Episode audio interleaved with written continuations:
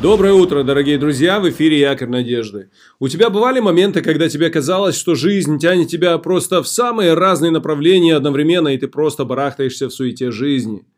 В таком случае хорошо найти главный фокус и главную цель, расставить все по своим местам, все расставить по полочкам и найти приоритеты. Мы продолжаем наш, наше рассуждение о послании к филиппийцам, и сегодня мы посмотрим на главный жизненный фокус апостола Павла. Павел постоянно стремился к тому, чтобы ближе и больше познать Иисуса Христа, и вся его жизнь была подчинена этому. Он постоянно стремился узнать Христа побольше. Посмотрите, как он пишет об этом в послании к филиппийцам, 3 глава с 8 стиха. «Да и все почитают щитою ради превосходства познания Христа Иисуса Господа моего.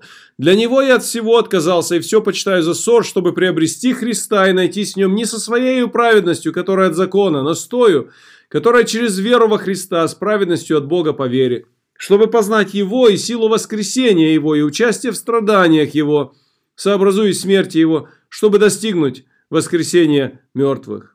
Духовные устремления Павла были устремлены к одному центру и к одному фокусу, к Иисусу Христу. Но не только его духовная жизнь была подчинена Христу, вся его жизнь была подчинена этому. Он, наверное, не делил жизнь на духовную и бытовую сферы. Вся его жизнь была подчинена Иисусу Христу. Посмотрите, как он об этом пишет. Первое послание Коринфянам, 15 глава, 31 стих. «Я каждый день умираю, свидетельствуюсь в том похвалою вашей, братья, которую я имею во Христе Иисусе Господе нашим». Еще следующий текст, он пишет об этом.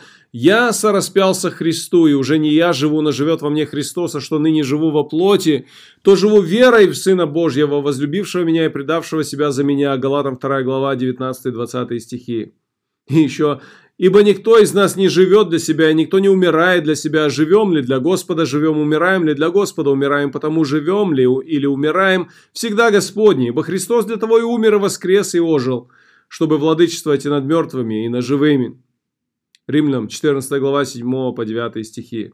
Для Павла вот этот текст это был реальностью, и он думал и понимал, что для каждого христианина это так же. У Павла был четкий фокус, этому была подчинена вся его жизнь. Он хотел, он страстно желал изучать Христа, познавать Христа, что является главной жизненной целью для тебя.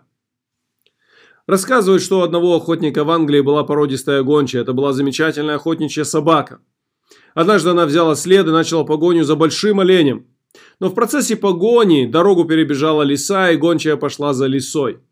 После этого заяц прошел той тропой, и гончая погналась за ним. Гоняясь за зайцем, она обнаружила вскоре малую полевую мышь и погналась за ней. Она загнала мышь в угол у старого сарая.